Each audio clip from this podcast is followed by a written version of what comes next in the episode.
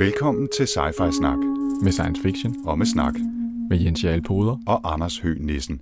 Velkommen til.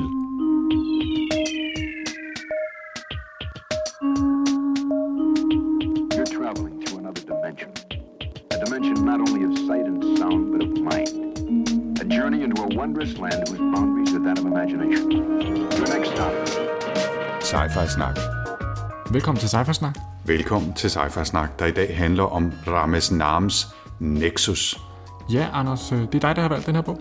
Det var lidt af et skud i tågen. Jeg gik ind på Amazon og gik ind på Goodreads og klikkede rundt for at prøve at få inspiration til, hvad vi skulle læse. Og jeg kunne godt tænke mig at læse noget, jeg ikke havde læst før, og også gerne noget nyt, og helst noget i en helt anden genre end den sidste bog, vi var i, som jo var Red Mars fra... Hvornår er den fra? Den er fra 92. Ja. Noget af den stil, ikke? Altså, og så faldt jeg over den her Nexus, som fik rimelig gode anmeldelser og er fra 2012. Og blev beskrevet som en virkelig action-packed thriller med masser af ny teknologi og ballade.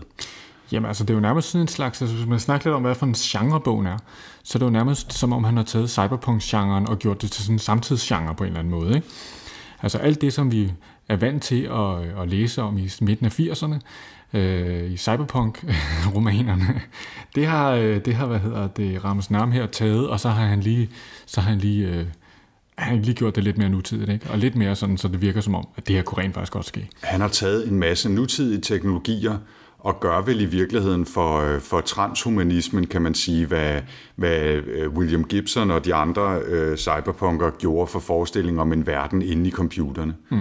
Det kunne man i hvert fald argumentere for, hvis vi... Men altså, lad os lige bakke et skridt eller to tilbage og gennemgå det grundlæggende plot måske. Og jeg kan prøve at lægge ud, så kan du supplere, hvis du har lyst. Vores primære hovedperson hedder Caden Lane, og han er studerende, og har både som forskningsinteresse og højst privat interesse det her produkt, der hedder Nexus. Og Nexus, hvis man skal beskrive det kort, er nogle små nanoelementer, man drikker, og så ryger de op i hjernen og kan booste ens mentale kapacitet, men har også det helt særlige, at man så kan forbinde sig trådløst, kan man sige, til andre menneskers hjerner. I forskellige udstrækninger, afhængig af hvilken version af Nexus, og hvor meget de har drukket af de her nanorobotter. Og han bliver så... Nexus er i virkeligheden ulovligt. Man er meget nervøs for, hvad det kan bruges til at mind control og alt muligt andet. Og vi befinder os i 2040, og det amerikanske Homeland Security og jeg kan ikke engang huske, hvad det hedder. ERD, et eller andet. Jeg har glemt, hvad det står for. Et eller andet directorate. De har gang i den helt store. Nu er det ikke War on Terror, det er War on Transhumanism, der ligesom er the thing nu. Det gælder om, at altså, vi har en hel masse mennesker, som er bange for, hvad den her modificerede menneskehed vil ende med at betyde for dem i virkeligheden. Ikke? Altså, hvordan kan man være almindelig menneske, når der er nogen, der kan de her supermenneskelige ting? Netop. ERD, Emergent Risks Directorate, står det for, har jeg lige slået op. Og de får fat i Caden og nogle af hans kompaner, som holder sådan en stor fest med noget rave-agtig mindmelt med en hel masse mennesker, der lytter musik og føler hinandens følelser og sådan noget.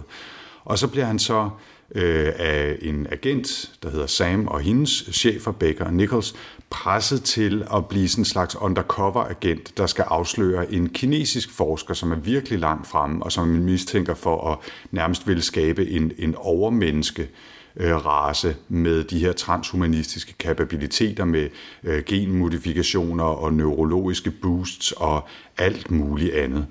Og så følger vi så ham til en konference i Thailand, hvor han ligesom skal infiltrere det her miljø og komme tættere på hende her Su Yong Shu, som hun hedder. Og så går det hele jo pear-shaped, som man siger, ikke? Altså, så går der pludselig virkelig meget action i drengen i hans undercover, og hvor prøver han i virkeligheden at slippe ud af det, og så videre, og så videre, så skal jeg ikke afsløre for meget. Men det er sådan det grundlæggende plot. Han går undercover, og skal meget mod sin vilje hjælpe nogle folk med at afsløre dem, der er virkelig langt fremme i Nexus-forskningen. Ja. Så det er jo lidt det grundlæggende plot. Ja, altså man kan sige, og bogen er jo på den måde, kan man sige, Figurerne Caden Lane og Samantha Cataranes her og sådan noget, det er Samantha, som er den her vildt modificerede ERD-agent, som går undercover og kommer til, Rangan Shankari og Cadens fede, hypede transhuman fest her, hvor vi tager nogle stoffer, og så mediterer vi med hinanden, og vi hører noget sådan noget trip-agtig musik. Altså Timothy Leary har ikke levet forgæves her. Ja. Det er jo det, Caden han bruger det til, ikke? Det er bare sådan, connection, mand. Ja. Vi skal bare udvikle vores...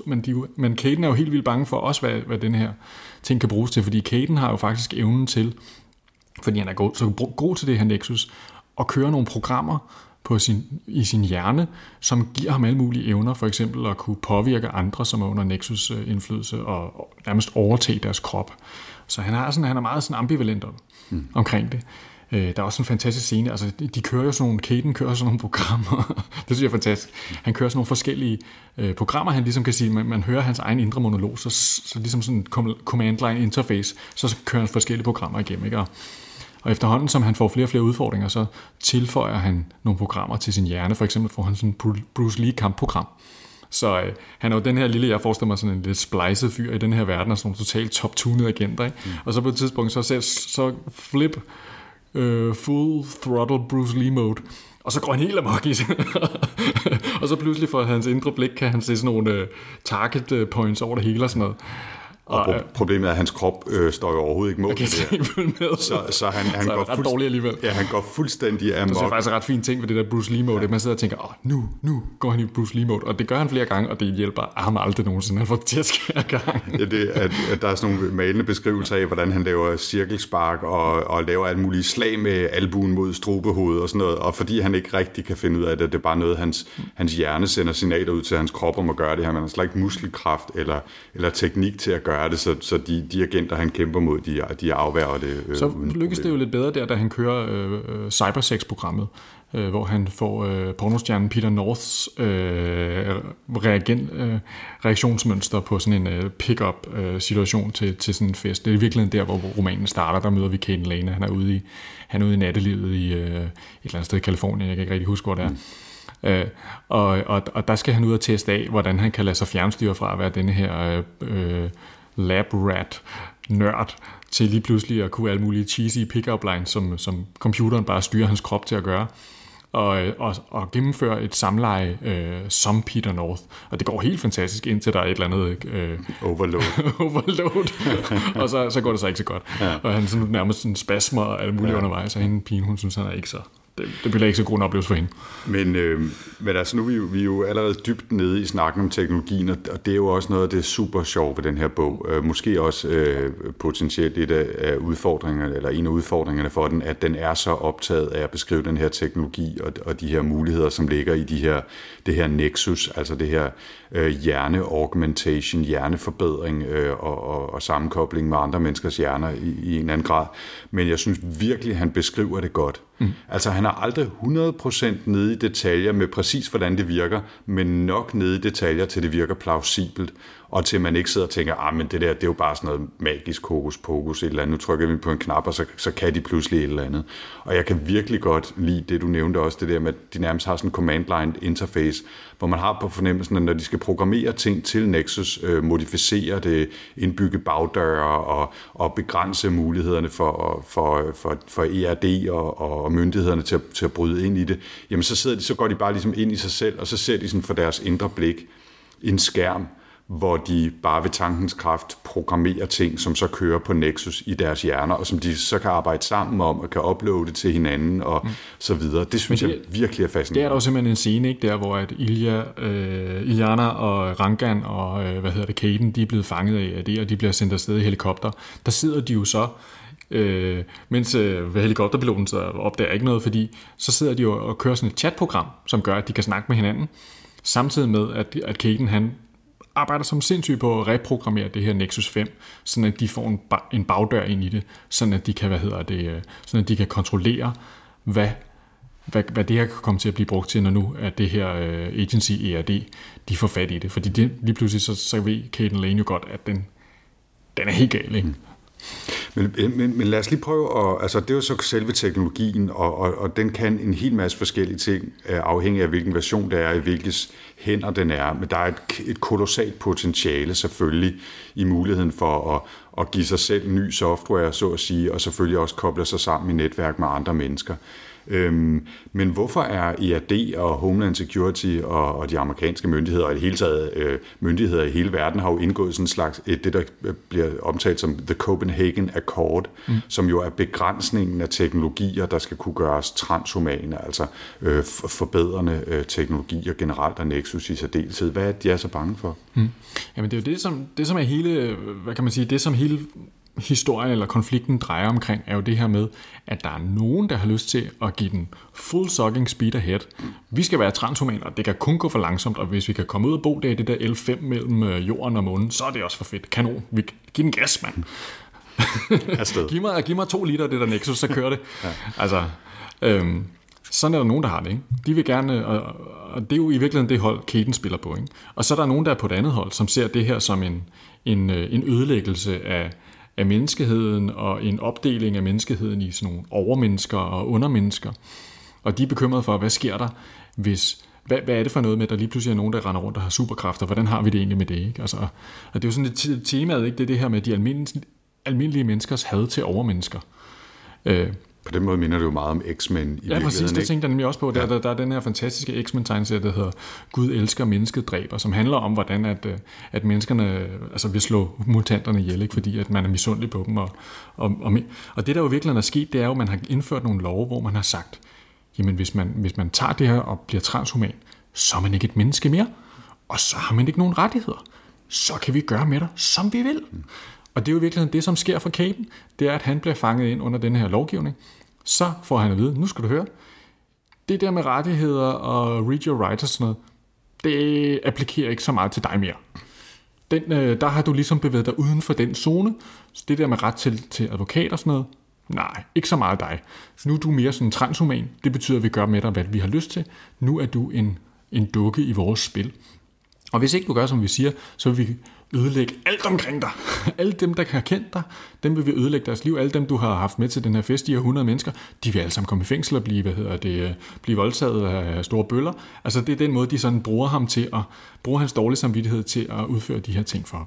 Ja, og de tror ham jo også selv med det. Altså, Caden, enten hjælper du os ved at gå undercover til den her konference.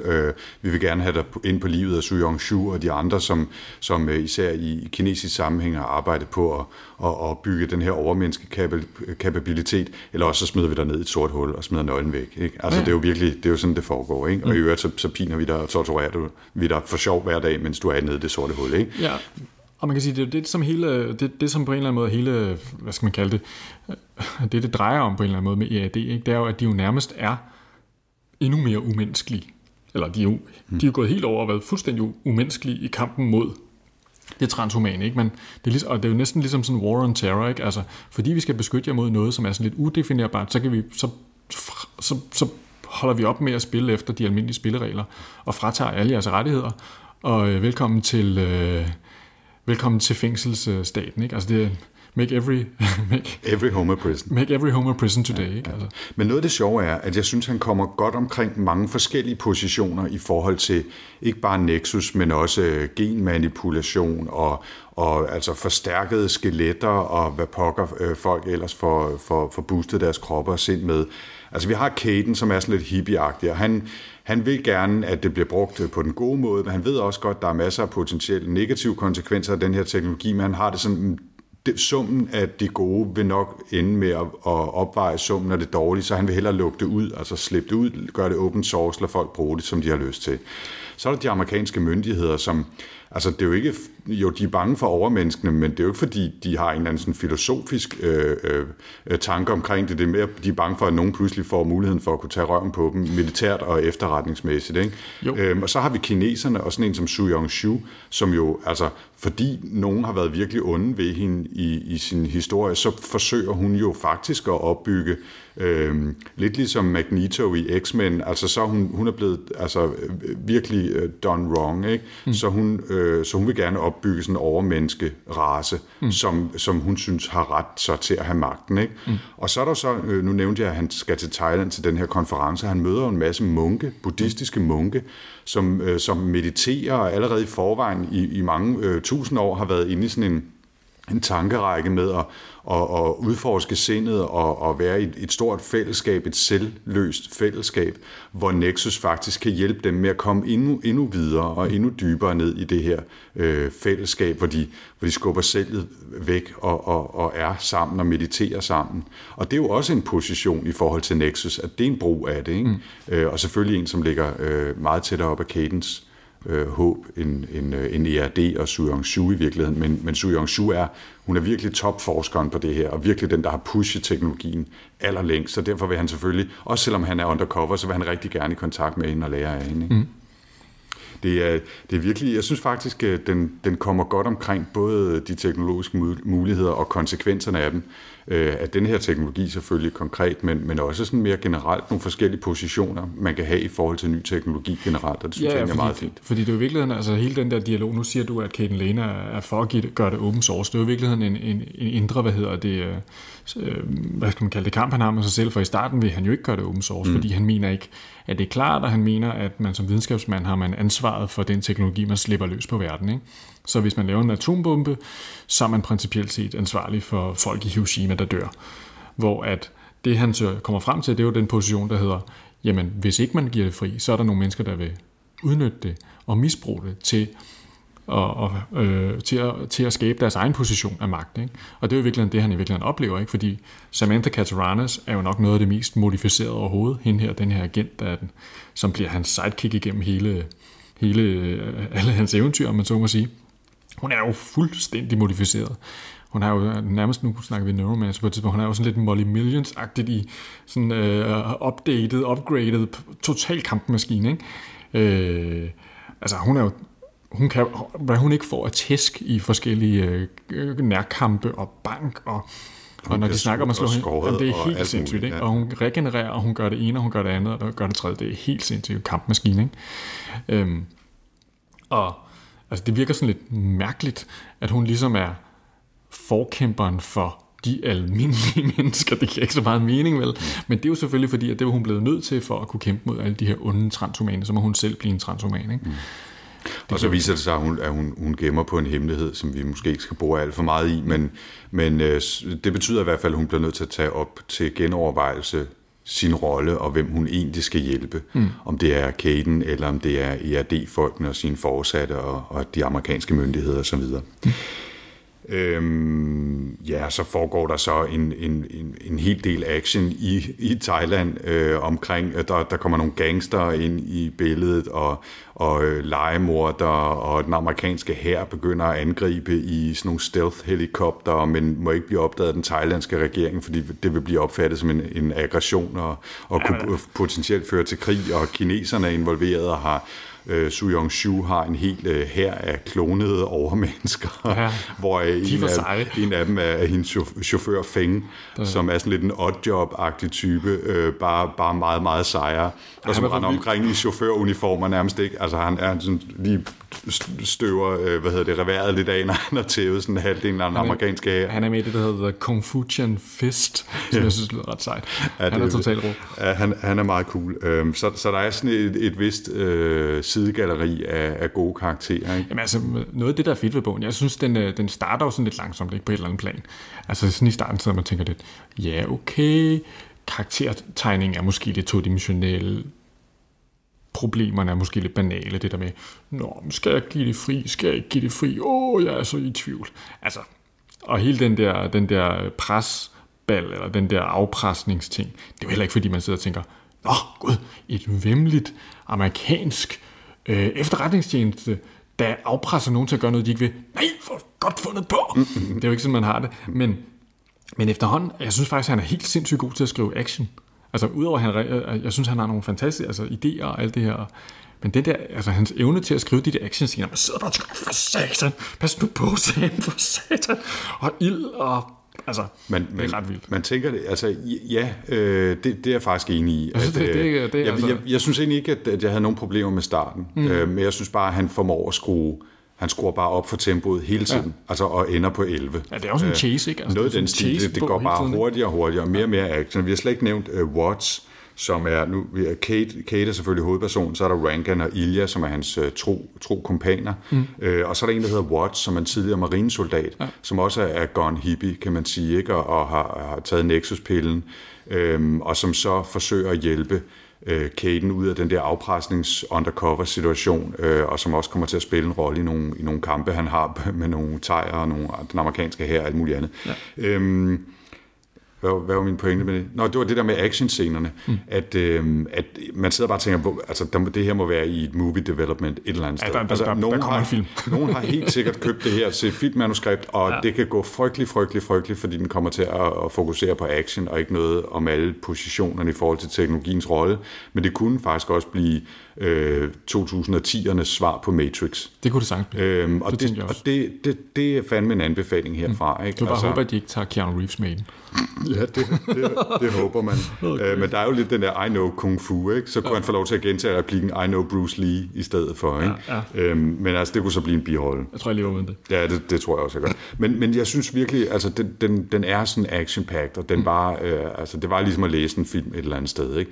Der var nogle gange, hvor jeg sådan, og så mistede man lige, det kan man godt i den type skrevne, litterære actionsekvenser, så mister man lige overblikket over, hvem er egentlig med, og hvor er de henne, og hvem skyder hvem nu, og nogle af de der thailandske navne flyder lidt sammen igennem en gang imellem i hovedet på en, ikke, når man sidder og læser det.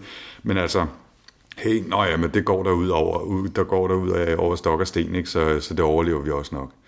Så på den måde synes jeg faktisk, at den var, altså det er jo ikke højlitterært, men det er heller ikke dumt skrevet, og det er fin action. Og det er meget sjovt med Ramez Naam, det er, ikke? Fordi det er jo hans første fiktionsbog. Han har gjort en karriere blandt andet hos Microsoft, hvor han har arbejdet på, siger Wikipedia, på Internet Explorer og Outlook. Altså meget mere jordnær bliver det jo ikke.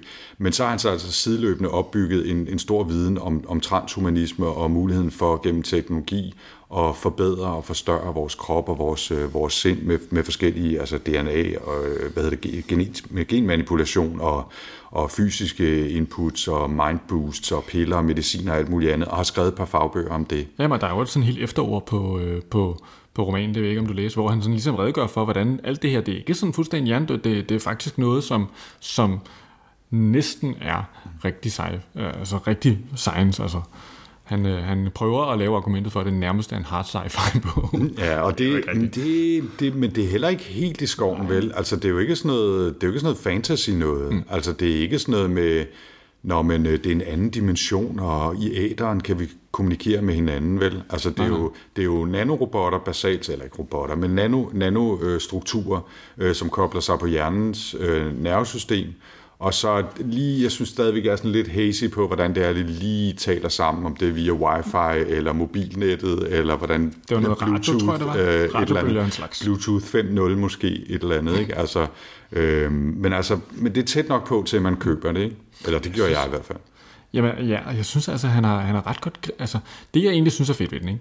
Det er, jeg synes, hans tanke og den forestilling, han har om en fremtidig verden, hvor vi har det der, Den synes jeg skulle have... Det er meget godt. Altså, det holder meget godt. Altså, det er meget godt tænkt. Og man har lidt den der... Nu sagde du Matrix. Jeg husker, da jeg så Matrix-film der, og Rage Against the Machine kommer med Wake Up, ikke? Og så bare sådan... Wow, man! Måske er jeg et batteri! Altså, man har ligesom den der sådan et mindblowing på en eller anden måde, ikke? Og på samme måde synes jeg faktisk, at den her var sådan lidt... Selvfølgelig lidt på en anden måde, men faktisk, der var nogle... Det var lidt... Altså, jeg havde det lidt som, da jeg havde læst de første cyberpunk-romaner, ikke? Hvor jeg tænkte, okay... Det her, det er en ny måde at tænke på, som jeg... Nå, det skal jeg lige vende mig til, eller agtigt, ikke? Altså, det synes jeg er fedt. Jeg kommer også til at tænke på, at den minder også lidt om When Gravity Fails, den vi snakker, altså vores første bog. Ja. Altså det der med at komme, man modder sig selv, og komme nogle nye programmer ind i hovedet, så man lige pludselig kan nogle nye ting. Ja, og så i øvrigt i forhold til bogen her, Nexus, som bog, altså som bogoplevelse. Nu nævnte vi den der Copenhagen Accord, altså den globale aftale, som man har indgået, som skal begrænse brugen af transhumanistiske teknologier osv. Og der er sådan lidt drøbet ind en gang imellem historiske dokumenter, som beskriver noget af den udvikling, nogle af de kampe og krige og konflikter, der har været mellem nationer, organisationer og firmaer osv. Op imod 2040. I efterhånden, som man har opdaget de her teknologier, de er blevet udviklet, de er sluppet ud, og så har man forsøgt at begrænse det osv. Og det synes jeg egentlig også er med til at berige bogen, at det ikke i godseøjne bare er en straight-up thriller og en masse action og ballade, men også et forsøg på at beskrive den verden, den foregår i, eller hvad der har ført til den verden. Og hvis jeg skulle pege på noget, jeg måske kunne savne ved den, så var den, at den havde dyrket det noget mere. Altså, at den måske lige trak 10% af action-sekvenserne, og så i stedet for havde dyrket det der verdensopbyggende eller universopmalende i sig. Fordi det synes jeg fungerede godt, at man fik de der dokumenter. Men altså, det er nitpicking, ikke? Ja. Altså, det er ikke nogen stor mangel ved den. Jeg bare fordi nu har han selv introduceret det, så kunne man måske næsten godt ønske sig lidt mere af det, sad jeg og tænkte. Ja, det var plot. Det var personerne. Det var lidt om Ramez Naam, som har skrevet en opfølger, og den slutter jo også, det kan vi jo godt sige uden at plotspoil, den slutter et sted, der klart peger på en toer. Ja. Og den har han allerede skrevet, og man tænker lidt om det her, det kunne godt blive en trilogi også, fordi der er masser af dejligt materiale i den her bog. Ikke? Ja. Vi har ikke snakket så meget om, hvor den placerer sig i sci-fi. Vi har snakket om cyberpunk. Sagde, det er måske ikke helt hard sci-fi, men det er der over af. Det er i hvert fald action-packed, og minder i virkeligheden på mange måder om When Gravity Fails, som du nævnte, som jo har mange år på banen fra, 86 eller sådan noget en stil, ikke? Ja, When Gravity Fails er 85-86, men det 84. Minder i virkeligheden meget om, altså tilbage i de glade cyberpunk-dage for 30 år siden, ikke? Ja, men det er bare opdateret på en måde, sådan at man i virkeligheden tænker, det kunne sagtens være sådan, det skete. Og når han så læser efteråret, der siger, ja, der findes allerede dingenoter, vi kan sætte ind i hjernen, som gør, at de kan styre deres hænder og ting. Så man tænker, nå, okay, shit, det bliver. Og det arbejder man jo også på, ikke? Altså, det er jo ikke længere siden end, 2-3 måneder, at jeg tror, det var University of Washington, der beskrev et forsøg, hvor de havde koblet to forskere sammen, hvor de målte hjernebølgerne på den ene, sendte de hjernebølger via nettet til en anden, som så havde sådan en magnethat på, som kunne manipulere de elektriske spændinger i hans hjerne. Så når den første sad og bevægede pegefingeren og skød på et tastatur, jamen så var det den andens pegefinger, der bevægede sig og skød, og så spillede de, altså så styrede han ligesom forsker 2, der sad og spillede computerspil på den måde. Jeg mener, det er første skridt, ikke? Altså hvis vi siger, at det her det er 2040, så kunne den teknologi jo sagtens være der. Magnethat. Hvad synes vi om den, Anders? Altså, jeg, som det sikkert fremgår, synes jo, det er god og underholdende læsning. Det er ikke det dybeste læsning i verden, men det er virkelig underholdende, og det er solidt skrevet. Og jeg har givet den 4 ud af 5 på Goodreads. Og det er, som jeg også skrev på Goodreads, måske den gavmilde ende, sådan i det helt store perspektiv, ikke? Men jeg synes det er solid underholdning, og jeg var i stemning til solid underholdning, så den leverede varen. Hvad har du givet? Jamen, jeg har også givet den 4. Jeg vil faktisk sige, at jeg synes, at det var en stor 4. Jeg var lige ved at sige, jeg synes faktisk... Jeg var ikke ved at give den 5, men jeg synes faktisk, den har været fed. Jeg synes, den var rigtig fed. Jeg er jo måske også bare en fan af alt transhumant. Ja, det tæller virkelig, virkelig. Den har en stjerne fra starten, ikke? Jo, men altså, jeg synes bare, han vikler nogle meget gode ting sammen. Altså noget viden om noget syret teknologi, som han vikler sammen med, at han åbenbart har været på det helt store mindfulness-kursus på et eller andet tidspunkt, og alle mulige andre ting. Jeg synes han får altså viklet noget meget godt ud af det. Det er også meget sjovt, apropos mindfulness-kurser, at hvis man ser billeder af ham fra sådan, dengang han arbejdede hos Microsoft på Outlook og Internet Explorer, der er han sådan, altså en indisk udseende herre, som ligner en programmeringsnørd, ikke?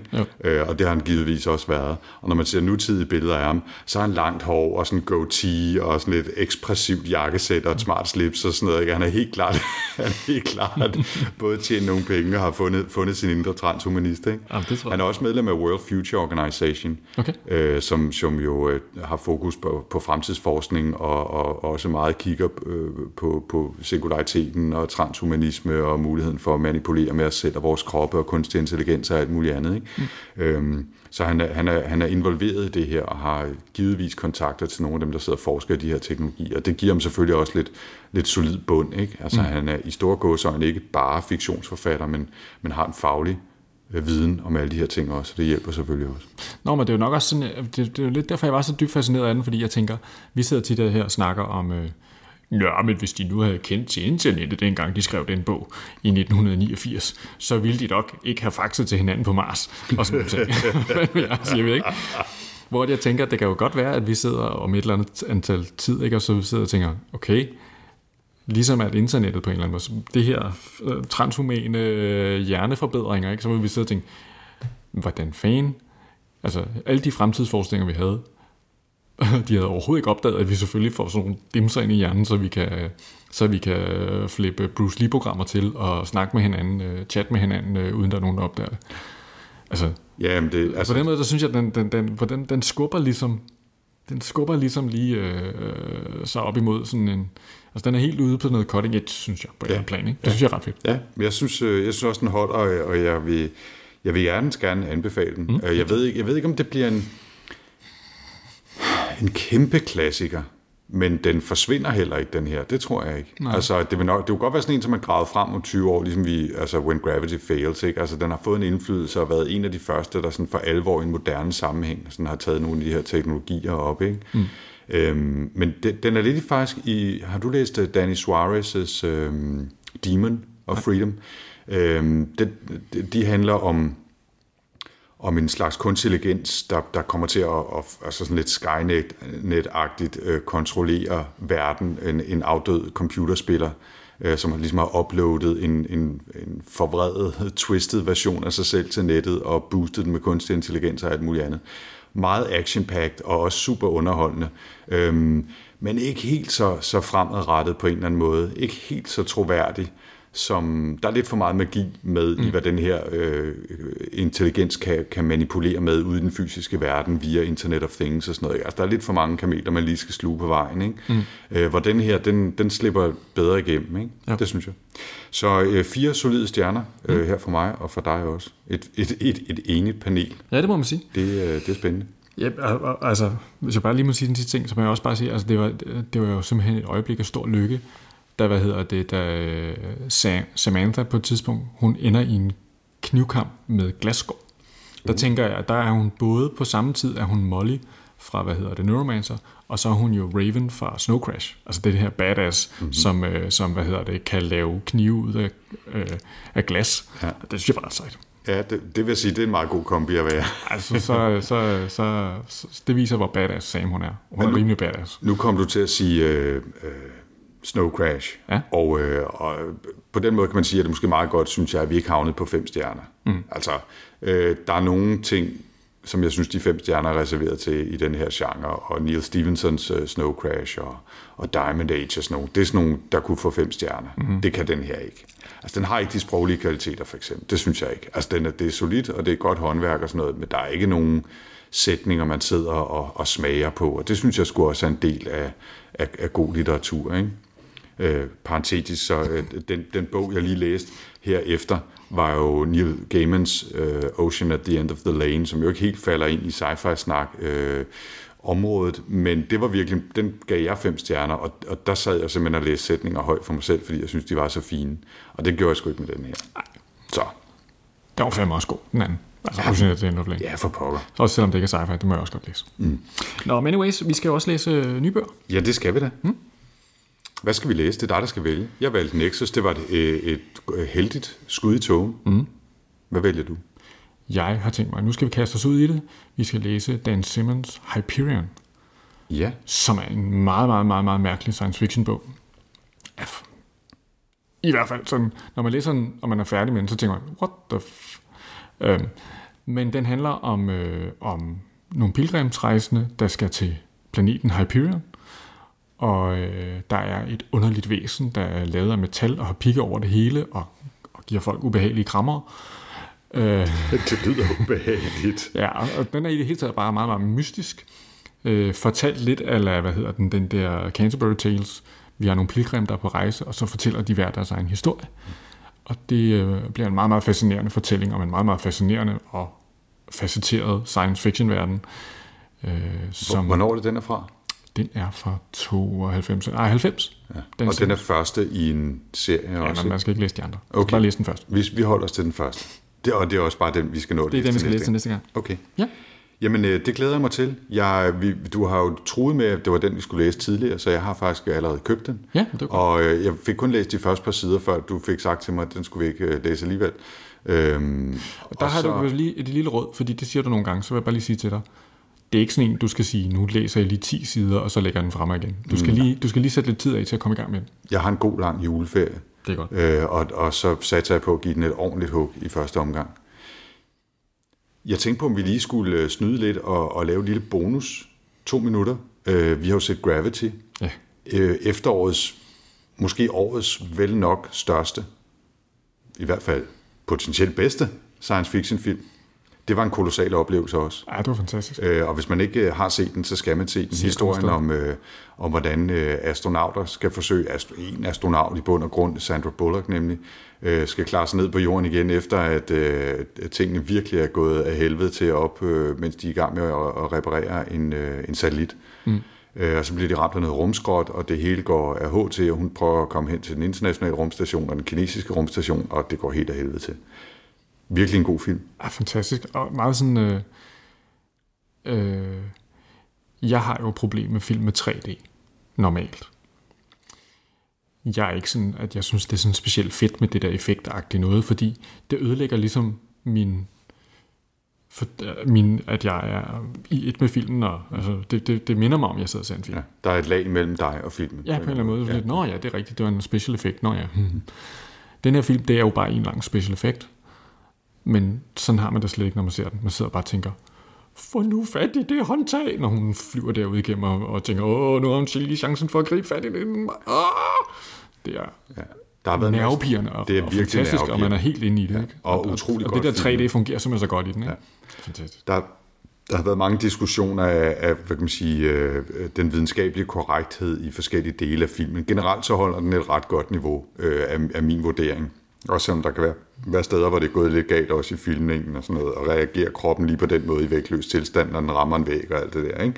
Men generelt så slipper den ret godt afsted med det, og den har nogle fantastiske billeder af de der astronauter ude i det uendelige verdensrum, hvor jordoverfladen ligger nede i bunden og bobler, eller oppe i toppen af billedet og bobler, og giver lige sådan en fornemmelse af størrelsesforholdene, og præcis hvor fuck man er, hvis man ikke får fat i det der håndtag og ryger ud i rummet, fordi så er der bare, altså næste gang du får chance for at skubbe fra på noget, det er månen, og hvis du rammer forbi, så er der altså rigtig langt til næste gang, ikke? Ja. Og ilten holder kun en halv time endnu, så du skal være rigtig heldig, ikke? Og jeg synes, den... Skal du håbe på, at der kommer nogen forbi med en probability drive? Præcis, inden, altså efter 29 sekunder, ikke? Ja. Jeg synes virkelig, det var en god science fiction film. Altså, og meget, meget federe end de der store actionbrag med Tom Cruise og gang i den, og 10.000 effekter og eksplosioner ud over det hele, ikke? Altså, hvis jeg havde en lille anke, så handlede det måske mere om mine egne forventninger, fordi jeg troede, vi var mere over i sådan noget Solaris. Var det mere sådan filosofisk, hvad er mennesket, hvor er vi på vej hen, hvad er vores bevidsthed, hvad betyder vores opfattelse af verden for vores tilstedeværelse i den og sådan noget. Og det lag har den ikke rigtigt. Nej. Men til gengæld så er det bare en virkelig fin lille historie med stort set halvanden skuespiller, ikke? Og så bare den der historie. Mm.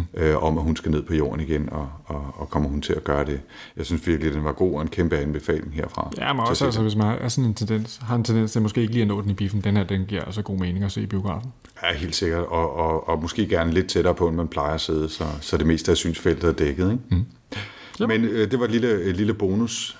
Vi skal læse Hyperion, Dan Simmons, til næste gang, og det bliver så måske nok først i 2014, at vi høres ved igen. Lad os nu se. Skal vi se, om vi kan nå det i juleferien?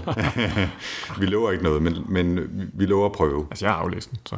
Ja, hvis du nu lige opper lidt. Du har snydt lidt og forberedt dig hjemmefra. Ja. Men ellers er der vel bare tilbage at sige tak for denne gang. Ja, hvor kan man finde os, hvis man ikke sidder og lytter lige nu her? Man kan finde os på sci-fi-snak.dk. Og så har vi også en gruppe på Goodreads, hvor man er velkommen til at melde sig ind. Og komme med gode forslag til bøger, vi kan læse, eller komme med kommentarer til vores tanker om bøgerne. Mm. Tak for nu. Tak for denne gang. Ha' det godt. Ha' det godt.